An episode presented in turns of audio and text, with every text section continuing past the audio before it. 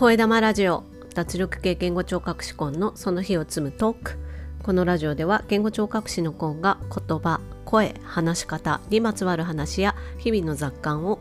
一人でのんびり話したり時折ゲストをお迎えして楽しくお話ししていきます。聞いてくださっている方の肩の力をたらんと抜いていけたらと思います。今日は6月あ違う。今日から7月です。7月1日木曜日です。あらまもう7月ですね。カレンダーを変えるのを忘れていました。早いですね。もう1年半分が過ぎましたが。今日の札幌はちょっと肌寒いかな。えっ、ー、と今1時半くらいでお昼過ぎたところですが気温が21度ですね。今この時間でこの気温なので今日はこれ以上上がらないかなと思います。風がとっても強くてですね曇ってます。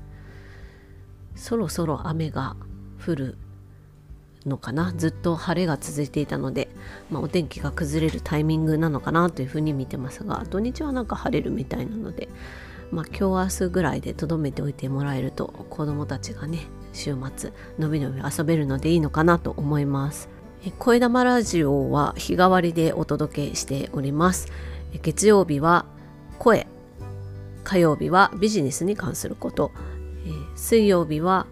ブックレビューそして今日木曜日は話し方についてお話しします話し方っていうのは、まあ、発音だけじゃなくて、え、話すっていう運動に関することすべてをお話ししたいなと思っています。で今日は何の話かというと、えー、話す時に顎を動かしていますかというお話です。顎を動かして話すということなんですけれどもそれって一体どういうことなのかというと声がこもってしまうとか舌が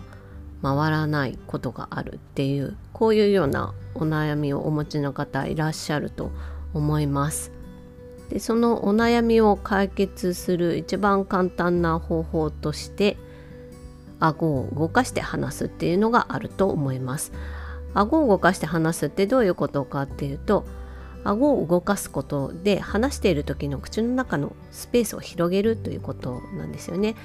でどうしてそれが声がこもるとか舌が回らないといったことを解消するのかっていう話なんですけどまずそれぞれのあのお悩みについてね分解して考えていきたいなと思います。で1つ目の声がこもるっていうお悩みなんですけどこれは何が起きているかというと、まあ、喉で発せられた声帯を通してね発せられた音である声が口の中で作られていく発音によって言葉の音としてさらに細かく色付けされていくっていうのが、まあ、話すことなんですけどそのね話す言葉の音そうやって作られたものが体外から自分の体の外へしっかりと出ていない状態が声がこもるっていうことなんですよね。で口の開きがやっぱり小さいとですね言葉の音が自分の体の外に出ていかない拡散していかないということになっているのでであれば顎を動かして口の開きを大きくするっていうことで、まあ、音が自分の外へ体の外へ伝わりやすくなるっていうことがその顎を動かして話すことで声が困ることを解消していくっていうことになるかなと思うんですよね。でちょっとここでイメージをしていただきたいんですけれども例えばですね細い筒まあラップの芯とかねああいう細い細長い筒をですね口に当てて「おーい」って声を出すのとそれからあとはメガホンですね。メガホン状のものを口に当てて「おーい」って声を出す場合。どっちの方が自分の声が体の外に伝わっていきやすくなるでしょうか？そうメガホンの方になりますよね。でこうやってイメージを持つとやっぱりこう出口が広い方が伝わる声が伝わる。すなわち顎を動かして口の中のスペースを広げていくことが声や言葉の音が体の外に伝わりやすくなるっていうことが分かってどうやってやったらいいかなっていうのが実践しやすくなるんじゃないかなと思います。でもう一つのお悩み。舌が回らないということについても口の中のスペースを広げることで解決する場合があります。なんでかっていうと舌を口の中で動かして発音する時ですね狭い場所で発音の動作を行うよりも広いスペースで発音の動作をする方が舌を動かしやすくってでその結果正しい発音となるということなんですよね。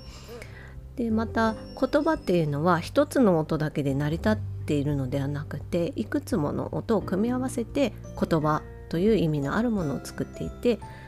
ということは話す時はいくつもの音をすごく短い時間で連続して複雑に舌を動かすっていう必要があるのでっていうことから考えるとやっぱり舌を動かすための広いスペースを作るっていうのは綺麗な発音につながるというふうに考えられるんですよね。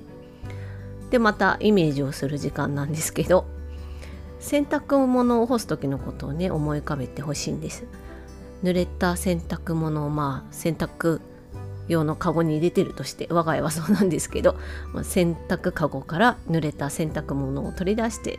そして服のシワを伸ばしてハンガーを手に取ってハンガーに服をかけてそしてまあ、物干し竿とかにね服をかけていくそれが洗濯物を干すっていう一連の動きだと思うんですけど今お話ししたみたいに洗濯物を干すっていう作業はですね、ま、その作業の名称はまあ一言ですけどそれ自体作業のそれそのもの自体は左右に動いたり上下に動いたりいくつもの、ね、複雑な動きを連続して行っていきますよね。でこの洗濯物を干す時にですね狭い場所で行うのと広い場所でやっていくのとだとどっちの方が作業しやすいですかね私は多分100人いたらほぼ100人の人が広い方って答えると思うんですよね。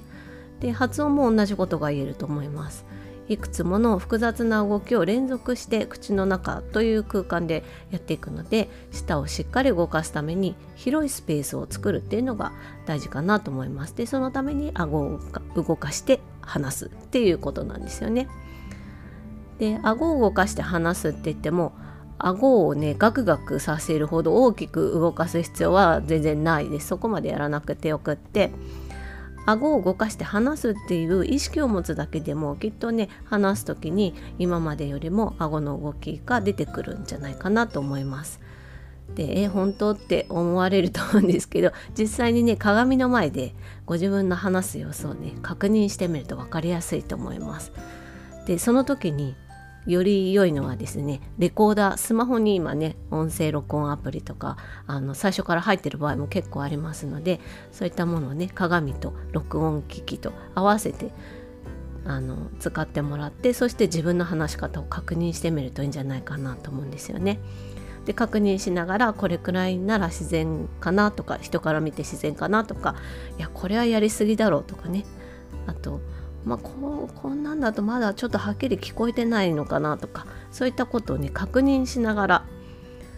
やるっていうねそれを客観的に捉える道具として鏡とか録音機器っていうものを使ってで自分で聞いてみて確認するっていうことが相手に伝わりやすい話し方を見つける方法として一番いいんじゃないかなとお手軽だしいい方法じゃないかなというふうに私は考えています。というわけで今日はより相手に伝わりやすく自分の声を自分の体の外によりよく伝えるために顎を動かして話すということをお話ししました。